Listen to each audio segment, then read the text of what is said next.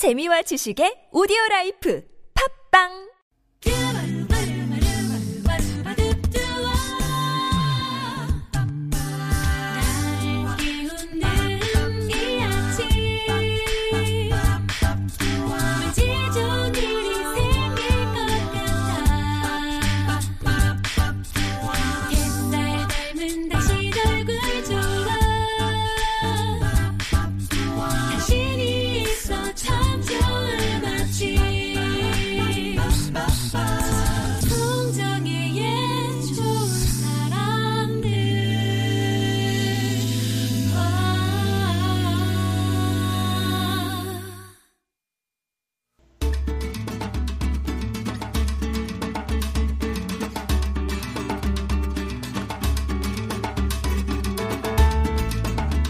로마 시대의 정치가이자 문장가였던 키케로는 책 없는 방을 영혼 없는 육체에 비유했습니다.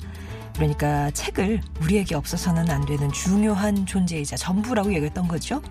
오늘도 한 권의 책을 통해 영혼의 충만함을 느껴봅니다. 한창환의 책가방 세종대학교 만화 애니메이션학과 한창환 교수님 모셨습니다. 안녕하세요. 안녕하세요. 오늘 우리의 영혼을 충만하게 해줄 책은 어떤 건가요? 네, 오늘은 좀 어려운 이야기로 시작하지만 사실은 어렵지 않은 이야기를 해볼까 합니다. 네. 어, 덤바의 수라는 게 있죠. 덤바의 덤바의 수. 수. 우리는 어, 많은 사람을 알고 있는 것 같지만 또 많은 사람의 전화번호를 알고 많은 사람과 가깝게 지내는 것 같지만 실은 가장 친밀한 관계를 갖는 사람의 수는 150명이다. 음. 150명 안쪽 약간 넘게. 그게 그 사이다. 덤바의 수예요? 그게 덤바의 수입니다. 아. 그 덤바의 수를 만든 사람이 바로 영국의 진화심리학자 로빈 던바입니다. 아. 그 로빈 던바가 쓰신 책 던바의 수를 오늘 소개해드리겠습니다. 예. 던바의 수. 이 진화심리학이라는 게 참 재밌는 게 이게 그냥 던바의 수, 뭐 수학 같기도 하고 심리학 같기도 하는 수지만 경영에게도 많이 적용되고 있고요. 어, 일반적인 모든 학문에 많이 음. 기본적으로 적용되고 있습니다. 아주 비근한 예로 저희 과의 원래 정원이 40명이었습니다. 네. 4학년 합치면 160명이죠. 한 학과에 적당한 수. 아. 이것도 비슷해지는 겁니다. 아. 그렇죠? 따지고 보면 음. 이게 이제 그동안 사람들이 어떻게 진화해 오면서 인류가 만들어낸 적당한 수라는 거고요. 그 정도의 수에 가장 친근한 사람을 가질 수 있는 게 우리 뇌의 용량이라는 겁니다. 음. 그게 진화 심리학의 이야기인데 우리가 그런 얘기 많이 하잖아요. 왜 우리나라 사람들은 자영업을 할 때 식당을 그렇게 많이 할까? 그렇게 많이 할까? 이태리나 이 프랑스 여행 가보면 한국 단체 관광객을 참 좋아합니다. 왜냐하면 이태리는 식당 예약을 저녁에 하면 한 테이블이 3시간, 4시간 이야기를 하고 나갑니다. 그러니까 한 번 예약을 받으면 네. 한 테이블이 끝이죠. 음. 그런데 한국에 단체 관광객이 들어오면 15분 이상 넘기지 않습니다. 쫙 먹고 또쫙 나가고 예. 쫙 들어오고 그러니까 하룻밤에 몇 건을 할 수 있다는 거예요. 어. 근데 우리도 가만히 식당을 보시면 한국 식당들 보면 정말 오래 밥 먹지 않습니다. 네, 맞아요. 그래서 이제 어떤 분들은 뭐 확실한 얘기는 아니겠지만 5천 년 동안 500번의 전쟁을 거치고 오면서 우리 사람들이 밥을 오랫동안 한 곳에서 먹는 습관이 없어졌다는 겁니다. 전쟁 때문에 그런 불안하니까. 거예요? 어. 불안하니까. 또 못 먹고 살았기도 하고. 어. 그리고 가족은 많은데 식량을 작기 때문에 아. 빨리 먹어야 되기 때문에 예. 예전에 저는 그런 기억은 별로 없지만 저희 선배들 얘기 들어보면 한 10명 된 그 형제들 사이에서 뭐 고기가 생선이 3마리 정도 올라왔다. 그럼 뭐 한 1분도 안 걸린다고 그러더라고요. 경쟁 붙어가지고. 그렇죠. 네. 예전에 저희 때도 신입생 때 대학 제가 한 30년 전에 대학 다닐 때 선배들이 한 번씩 삼겹살 사주면 네. 이 고기를 얹어놓고 가만히 있지를 못했어요. 내 고기는 내가 책임진다 이렇게 했던 시- 그런 기억이 나는데 이런 것처럼 못 먹었던 시절 때문에 그런 게 아닌가라는 이야기도 있고요. 제가 저희 아버님이 술 많이 드시고 늦게 오시는 거 그렇게 원망했는데 제가 그렇게 살았고 음. 저를 또 그렇게 원망했던 우리 아들이 대학을 갔는데 네. 예, 올해 지금 1학년 1학기 동안 제대로 집에 들어온 적이 몇 개를 여덟 개라 그러셨나요? 그 모임이? 예, 8개 여덟 모임을 개, 갖고 예, 예, 예. 우리 아들 8개 동아리 들어가고 네, 네, 네. 너무 많은 걸 기억하신다. 네. 그런데 어. 그런 모든 것들이 그게 바로 이제 우리가 진화된 DNA가 끊임없이 남아 있다는 거죠. 그래서 우리가 아무리 이웃이 친해도 멀리 있는 친척, 친인척을 더 위하는 이유가 그도 나와 똑같은 고민을 하고 살 팔자다. 그도 나와 똑같은 운명 속에 있고 나와 똑같은 DNA 때문에 나와 같은 고민하고 살 거다라는 이, 동- 이 공감대가 있기 때문에 더 그렇다는 겁니다. 그래서 사실 우리가 한국 사람들 요즘 많이 없어졌지만 6, 70년대는 만나면 아침마다 하는 이야기가 식사하셨습니까? 네, 못 맞아요, 먹었으니까 맞아요. 어, 못 먹고 살았기 때문에 그랬다는 겁니다. 바로 이게 습관이라는 게 인류에서 끊임없이 진화가 이루어져 오면서 하나의 원칙을 만들어내고 있다. 그게 진화 심리학입니다. 근데 그 원칙을 알아내면 앞으로 우리가 해야 될 일에 대해서 더 많은 계획을 쉽게 잡을 수가 있다. 그리고 지금 살고 있는 생활에 대한 아픔이나 힘든 것도 충분히 이해해낼 수 있다. 이게 바로 아, 로빈 던바의 던바의 수에 숨겨진 이야기입니다. 네. 이 책에는 진화 심리학자 로빈 던바가 영장류와 인간의 사회적 관계를 뒷받침하는 행동, 인지, 생리적 기제를 중심으로 해서 어, 진화 심리학의 핵심 주제를 21가지의 글로 실려 있는데 이건 본인이 잡지에 연재했던 칼럼을 좀 모아놓은 겁니다. 그 중에 재밌었던 칼럼을. 그러니까 진화 심리학이라는 과학 관련 글이지만 대중에게 읽히기 위해 썼던 칼럼이기 때문에 아주 재밌게 쉽게 설명돼 있고요. 우리 요즘 그렇지 않습니까? 수천 명의 온라인 친구를 두고도 더 외로워지고 손안의 모바일을 통해서 아무리 많은 소식을 접해도 자꾸 기억력이 나빠집니다. 우리의 디지털 치매라고 그러죠. 네. 사람 이름과 사건과 소식을 아침에 그렇게 여러 번 봤어요. 수많은 모바일 뉴스를 봤는데도 불구하고 친구한테 설명하려면 그거잖아 그거 그럼 친구도 똑같이 알아 알아 그런데 뭔지는 몰라 이렇게 서로 간에 어, 기억력이 나빠진다는 것 세상의 반은 싱글이라는데 도대체 내 짝은 어딨어? 이렇게 걱정하시는 처녀 총각들. 이런 사람들. 바로 그렇게 왜 우리 마음이 그렇게 작동되는지 궁금하신 분들은 이 책 속에서 로빈 던바 교수가 솜씨 좋게 풀어내고 있는 진화 심리학적 분석에 바로 지식과 재미, 통찰도 얻을 수 있다고 생각이 듭니다. 네. 그러니까 저 사람은 왜 저럴까에 대해서 해답을 조금 느낄 수가 있겠고 사람들의 어떤 그 네트워크 관에서의 그런 관계 형성이라든가 행동이라든가 심리라든가 이걸 좀 엿볼 수 있는 해답을 찾을 수 있는 그런 책인데 정말 원래 이런 그, 예, 예. 호모사피엔스가 그뭐 네안데르탈인이나 다른 그 인류의 조상보다도 훨씬 어 지금 현재 인류를 다 만들어낸 게 호모사피엔스인데 음, 가장 먼저 불을 발명했고 불을 발명하다 보니까 고기를 익혀 먹게 됐고 고기를 익혀 먹으면서 생고기를 먹지 않으니까 입 안에 이빨과 이런 에너지 소모가 적게 됐고 그러다 보니까 뇌가 커졌고 음. 뇌가 커지다 보니까 지혜가 늘어났고 뭐 이렇게 이제 우리가 종의 기원이나 이런 데서 이야기를 하고 있지 않습니까? 예, 예. 그러한 진화 방식 자체가 지금 우리가 살고 있는 모든 방식을 규정하고 있다. 음. 이 던바의 수가 거기서 시작되는 이야기죠. 네. 자, 로빈 던바의 수 오늘 함께하고 있는데요. 어, 노래 한 곡 듣고 와서 또 얘기 계속해서 나눠보도록 하겠습니다. Maroon 5의 Lucky Strike.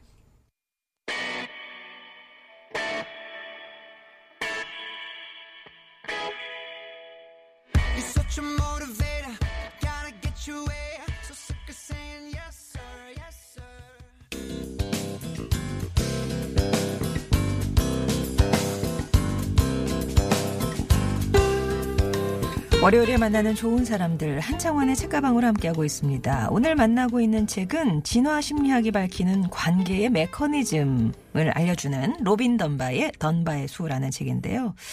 사실 저는 이 책이 제일 반가운 거는 자칫하면 참 어려운 얘기를 네, 예, 그렇습니다. 그 대중들을 향해서 썼던 그 칼럼에서 이제 그 글들을 모았다고 하니까 아 쉽게 쉽게 다가가시겠구나 네, 그렇습니다. 한시름 놓는 그런 마음이 드네요. 그 평, 이- 이렇게 예를 들면 이런 겁니다. 로빈 던바 교수가 그럼 150명을 어느 정도까지 규정할 것인가를 설명하는 글에서 이런 글을 해요. 당신이 홍콩 공항에서 환승 비행기를 기다리려고 새벽 3시에 호텔 아, 호텔이 아니라 공항 게이트 앞에서 완전 엎어져서 자고 있다. 거기서 친구를 발견했는데 그 친구를 보고 오 웬일이야 여행 중이야? 그래도 이렇게 피곤한데 멀쩡하네? 이렇게 얘기할 수 있을 정도의 친근함이 150명이다. 아, 근데 가만히 생각해 보면 우리도 그런 경우가 있어요. 예. 어딘가에서 봤던 기억도 있고 굳이 인사를 해서 저 누구고 어디 봐- 이렇게 확인하면 알 수 있는 관계가 있음에도 불구하고 멀리서 보면 대충 그냥 가는 경우가 있습니다. 아, 누구네. 네, 그렇죠, 그렇죠. 설명하려 복잡하니까. 근데 굳이 새벽 3시에 그 잠 무지하게 오는 홍콩 공항에서 다음 비행기 기다리고 있는데 굳이 설명할 사람을 만나서 내가 굳이 아는 척 하기는 그렇죠. 그런데 거기서 꼭 아는 척을 해야 되는 사람이 덤바의 수 안에 들어온 사람이다. 그 정도의 친밀. 그렇게 또, 편하게 책에서 예, 이야기하고 예. 있습니다. 또 이 책의 시작을 서론 전에요. 이화여대 계시는 바로 최대천 교수님께서 해제를 붙여주셨는데 그분이 이렇게 말씀하시 같은 전공 하시던 분이니까 말씀하십니다. 아, 이 인간은 인류의 두뇌의 진화를 세 단계로 나눈다고 합니다. 제일 먼저 생존의 뇌, survival brain. 무조건 살아남아야 되기 때문에. 그건 인류뿐만이 아니라 모든 동식물이 다 똑같죠. 그 다음으로 발달한 뇌가 감정의 뇌랍니다. 감정. 감정의 뇌. 슬프고 아프고 기쁘고 즐겁고. 하지만 이게 인간의 고유한 능력인가? 그런 거 보면 인간이 다른 동물도 분명히 감정이 있죠. 개나 고양이도 있잖아요. 네. 그럼 인간만이 지닌 능력이 뭔가? 아, 생각의 뇌구나. 생각하는 네, 거. thinking brain이다 예. 생각을 했습니다. 하지만 동물 행동학자들의 연구로 이게 반박됐답니다. 동물도 생각한다. 그러니까. 예. 예. 가장 영리하게 돼지라고 그러죠. 개보다. 아 그래요? 네, 원래 영리한 개보다 돼지가 더 영리합니다. 원숭이도 아니고? 네, 그렇습니다. 그래서 돼지가 되게 영리하답니다. 네. 그래서요. 어, 다시 그래서- 보이네.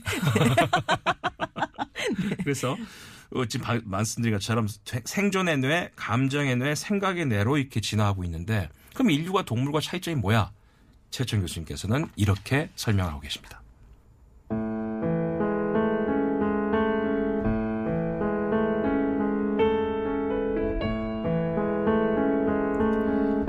나는 우리 인간만이 유일하게 혹은 적어도 가장 탁월하게 설명의 뇌를 갖고 있다고 생각한다. 시와 소설을 쓰고 영화를 만들고 심지어는 신화를 창조해내는 동물은 자연계를 통틀어 우리 호모 사피엔스밖에 없다.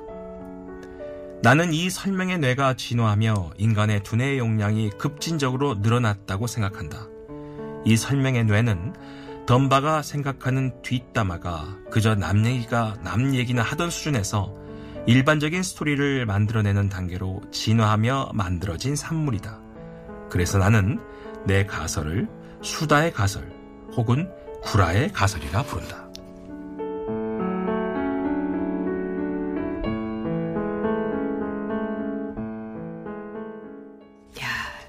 이 진지한 책에서 구라의 가설이 어떤 분이 번역하셨는지도 그래서 여성의 뇌가 남성의 뇌보다 큰 이유는 아, 계속 수다를 하기 때문에 그렇다.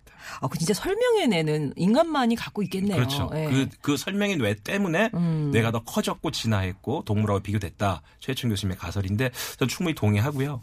이 책에서 여성이 남성보다 훨씬 우월한 존재라는 걸 설명을 많이 하고 있는데 특히 여성은 주위 사람들 관계를 그 대화를 할 때요. 음. 수다를 할 때 어떤 중점을 하냐면 일종의 우리가 이제 그 물 관리한다고 그러죠. 예. 주위 사람들 관리하는 아, 거. 예. 그래서 자기 주위에 자기랑 친한 사람들이 더 많아질 수 있게끔 네트워크 관리를 하기 위해서 대화를 많이 한대요. 아. 내가 더 많이 안다. 내가 더 많은 정보를 가지고 있다. 네. 내 옆에 있으라. 아. 나랑 친해야 된다. 이렇게 하는 게 여성의 그 대부분의 대, 화의 방식인데 아. 남자의 방식은 내가 잘났다. 난 이거 잘한다. 그러니 내 옆에 있으라. 이렇게 얘기를 한대요. 아, 내가 많이 안다? 내가 잘났다. 요 차이라고요? 그렇죠. 어. 내가 많이 알고 있기 때문에 어. 내가 당신을 좋아하고 많이 알기 때문에 내 옆에 있어 주십시오. 내 네트워크를 관리하는 게 여성의 음. 대화 방식이고 남자의 방식은 내가 뛰어나다. 음, 내 라인이 되라. 음. 내 옆에 있으면 너 득볼 거다. 득볼 거다. 뭐 이런 식으로 얘기하면서 참 얘기를 한다는 거죠. 예전에 그런 얘기 있잖아요. 그 신도린도 신도린 역에서 철수가 영희 만났을 때 네. 이 영희는 철수 만나자마자 나 오늘 오다가 옛날 친구 누구 만났다? 그럼 남자가 해줘야 될 정답은 어 그랬구나 이러면 끝나는데 음. 근데 뭐 니는 그때부터 싸우기 시작한다는 그 대화 똑같은 방식입니다. 근데 저는 이 책에서 21가지 사례 중에 첫 번째가 일부 일처의 뇌라는 주제예요. 네.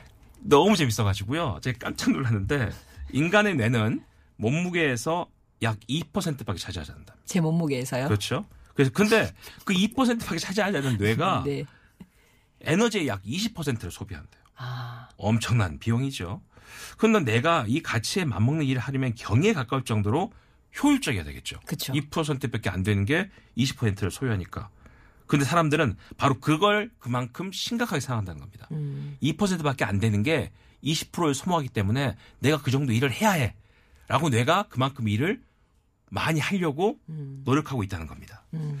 자, 보면요. 대개 이 포유류를 포함한 영장류, 인류를 포함해서 일부 일처제를 하고 있는 영장류와 영장류와 포유류는 몇 개가 안 된답니다. 아, 예를 들어서 울새나 박새처럼 여러 작은 새들은 번식기마다 새로운 짝을 찾는 부류인데 올빼미, 앵무새, 까마귀 등 한 쌍의 암수가 평생 같이 사는 맹금류가 있답니다. 음. 재밌는 건 그 맹금류가 일반 조류보다 뇌 용량이 크다는 거죠. 포유류는 약 5%만이 일부 일처의 습성을 띠고 있답니다. 개, 늑대, 여우과의 수많은 종과 바위 타기 영양, 아프리카산 작은 영양을 비롯해서 일부 일차로 짝을 찾는 포유류는 대규모 군집 생활을 하면서 무작위로 짝짓기라는 포유류에 비해 뇌 크기가 그래요. 훨씬 큽니다. 아. 자, 왜 그럴까요? 오. 이 책에서 참 첫 번째 질문 아주 재밌습니다. 네. 왜 그럴까? 뇌만 제외하면 심장이나 간장이 뇌보다 에너지를 더 많이 소비하는 기관이기 때문이 아, 있는데 뇌를 더 크게 진화시킨 것은 진화론의 의미가 있답니다. 네. 쭉 살아오면서 느꼈다는 것이죠. 자, 그러면 이 진화론 속에서 왜 일부 일처가 그렇게 뇌 용량이 커졌을까? 보십시오. 평생을 한 명의 배우자와 살려면 엄청난 위험이 따른다는 가설이 있답니다. 자, 일부 일처의 습성을 따르는 종이 짝을 잘못 선택하면 예를 들어 생식 능력이 없거나 양육을 소홀히 하거나 부정을 저지른 경향이 있는 배우자를 선택하면 같은 종의 유전자 풀을 자기 유전자를 기여할 수 있는 가능성이 현저히 나아진대요. 음. 모든 종족은 내 유전자를 남기고 싶은 본능이 있다는 거죠. 예. 근데 그런 잘못된 상대를 만나게 되면 그걸 포기하게 돼서 유전자를 남기지 못하게 될 불안함이 생기기 때문에 얼마나 잘 좋은 사람인가를 판단하기 위해서 아, 고르는. 그렇죠. 또한 번 고르면 예. 버티기 위해서 고민을 많이 한다는 겁니다. 예. 또 하나 일부 일차의 습성이 자기 행동과 배우자의 행동을 조화롭게 만드는 능력을 요구하기 때문에 그렇대요. 아. 맞춰간다는 거죠. 살아야 되니까. 바꾸기도 하고. 예, 예, 예. 불가능하지만 말입니다. 자, 예를 들어서 정원이나 가로수에서 흔히 보는 새들 생각해 보십시오. 이 새들은 배우자 선택을 끝내면 바로 알을 낳습니다. 그리고 바로 힘든 시기가 찾아온대요. 왜냐하면 어. 둘 중에 하나는 알을 품어야 되고 또 둘 중에 하나는 하루 종일 자기 몸무게만한 먹이를 가서 새끼를 먹여야 됩니다. 근데 그 둘의 이 호흡이 맞지 않으면 키울 수가 없습니다. 야. 서로 네. 번갈아 나가야 되고. 네네. 근데 누구 하나가 나 배고프다고 오지도 않고 어. 밖에 떨어뜨기거나 어, 듣기만 해도. 네. 그리고 잘, 애- 그 알을 잘 품고 있어야 돼 남것이 자기도 배고프다 나가버린다. 이러면 새끼가 안 태어나죠. 음. 네. 그럼 이제 그런 쌍인 만들지 말기 위해서 계속 머리를 써야 되기 때문에 음. 결론, 결론적으로 뇌가 커질 수밖에 없다. 음. 이런 이야기가 나옵니다. 자, 일부 일처의 습성이 인지적으로 부담이 되는 것은 아마도 배우자의 관점을 자신의 관점에 반영해야 하는 능력이 필요하기 때문이라고 이 저자는 이야기하고 있습니다. 네. 순조로운 관계를 유지하려면 서로 의견이 일치하지 않았을 때 발생하는 잠재적 요인을 예측하고 미리 제거하는 뛰어난 능력이 필요하기 때문에 어. 뇌는 더 크게 계속 진화를 해왔다는 겁니다. 아. 저자가 이렇게 첨언을 합니다. 다음번에 배우자가 왜 또 그렇게 되먹지 못한 행동을 하는지 그 이유를 알아내려고 고심할 일이 생기시면 진화가 나쁜 행동에서도 최고의 것을 얻을 수 있는 방법을 알려주는 뇌로 당신을 축복했다는 사실을 떠올리며 위안을 삼기 바란다고 좀 더 커질 거예요. 이 책에는 남아 있습니다. 아, 아, 근 적어도 선후 관계는 분명해진 거네요. 그러니까 그렇습니다. 일부 일처를 하니까 뇌가 커지는 거죠. 그렇습니다. 예. 어쩌면 결과론적 분석이기도 하는데 어. 일부 일처제를 하면서 뇌가 커지니까 다른 종족보다 훨씬 삶 자체가 질서 정연하게 되고 음. 더 나은 삶을 살 수 있었다는 결과가 따라오기 때문에 네. 일부 일처를 고집하게 됐다라는 게 이제 여기서 나오는 논리입니다. 자, 또 여성들이 남성보다 색을 더 많이 본답니다. 아, 색깔을. 아, 남성들은 원래 색을 세 가지밖에 못 본대요. 근데 여성들은 색을 더 많이 본대요, 원래가. 아. 그래서 많은 여성 다섯 가지까지 본답니다, 색을. 그렇기 때문에 예. 옷이 더 여성 옷이 화려하다는 거죠. 아. 남성들 옷보다. 예. 그러니까 남성들이 한 번씩 빨간 바지 입고 밖에 나오면 사람들이 저 왜 저러지? 라고 생각합니다. 근데 여성들이 빨간 바지 입고 다니면 아무 얘기를 않거든요. 그건 뭐냐면 본인이 못 보는 색인데 쟤는 왜 입고 다니지? 뭐 이런 거에 대한 생각을 하게 된다는 거죠. 어. 그래서 어 남성들에게 좀 쓰라린 이야기를 하겠다고 저자도 또 팁을 달았는데 전날 저녁 내내 어디 있었는지 아무리 열심히 거짓말을 해도 그것이 거짓 거짓말임을 귀신같이 잡아낸 여자들이 많대요. 예. 이러한 신기한 능력은 어쩌면 색, 그것도 빨간색에 민감한 여성의 능력과 관련이 있다. 결국 색의 변화는 남성은 못 느끼지만 여성은 다 알고 있다. 어. 그게 옷에 뭐가 묻었다는 게 아니라 얼굴 색깔. 응. 이것만 봐도 여성들은 예. 어디 있었니? 이렇게 얘기를 할 수 있다라고 이야기를 근데 하고 있습니다. 어디 있었니? 그리고 네. 이제 아까 제가 말씀드린 덤바의 수가 150명이라고 이야기를 했는데 왜 이 150명이 그냥 나온 게 아니라 이미 연구를 통해서 충분히 조사가 됐다는 겁니다. 음.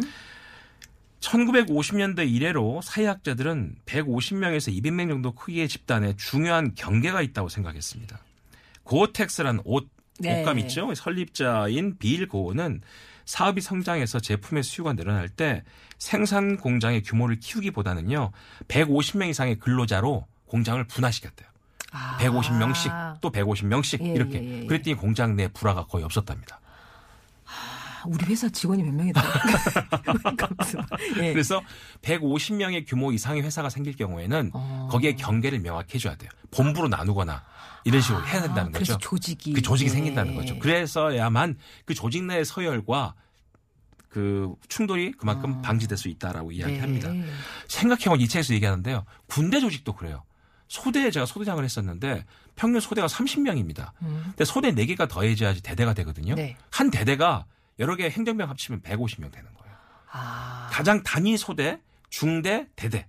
그러니까 중대가 150명 되는 거죠. 중대가 또 4개 모이면 대대가 되는 건데 일개 중대가 소대 4개를 차지하고 있기 때문에 바로 전투 중대 하나가 150명 규모로 유지되고 있다. 오, 그렇다는 거죠. 이게 이제 인류학자들이 진화를 쭉 보니까 몇 가지의 인류의 그 규모들이 있었는데 제일 처음에 사냥을 하면서 함께 먹던 조직들은 15명에서 30명 정도의 무리였답니다. 그런데 부족 국가가 되면 그 100명에서 200명이 되기 시작하고요. 계속 촌락이 되게 되면은 사람들이 이제 무슨 제사도 지내고 하잖아요. 그 조직이 딱 100에서 150명 정도로 유지되더라라는 겁니다. 그러다 보니까 페이스북 출신의 데이브 모린이라는 사람은 2010년에 일상을 공유하는 어플리케이션 Path를 개발했는데 이때 한 이용자가 맺을 수 있는 친구의 수를 150명으로 제한했답니다. 아예 제한을. 네, 어. 그게 본인의 일상을 공개할 수 있는 당신의 이성을 통제할 수 있는 유일한 사람의 수다. 어. 결국 150명이라는 수는 덤바의 수로 불리지만 이게 우리 일상을 잘 조정할 수 있는 기준도 될 수 있다는 겁니다. 예. 그러니까 우리가 늘 얘기하잖아요. 욕심 많은 사람들은 나는 저 사람의 150명이 들어갈까? 난저 사람의 150명이 들어갈까? 음. 이렇게 살고 있다는 거죠. 본인은 150명 안쪽만 알고 있으면서.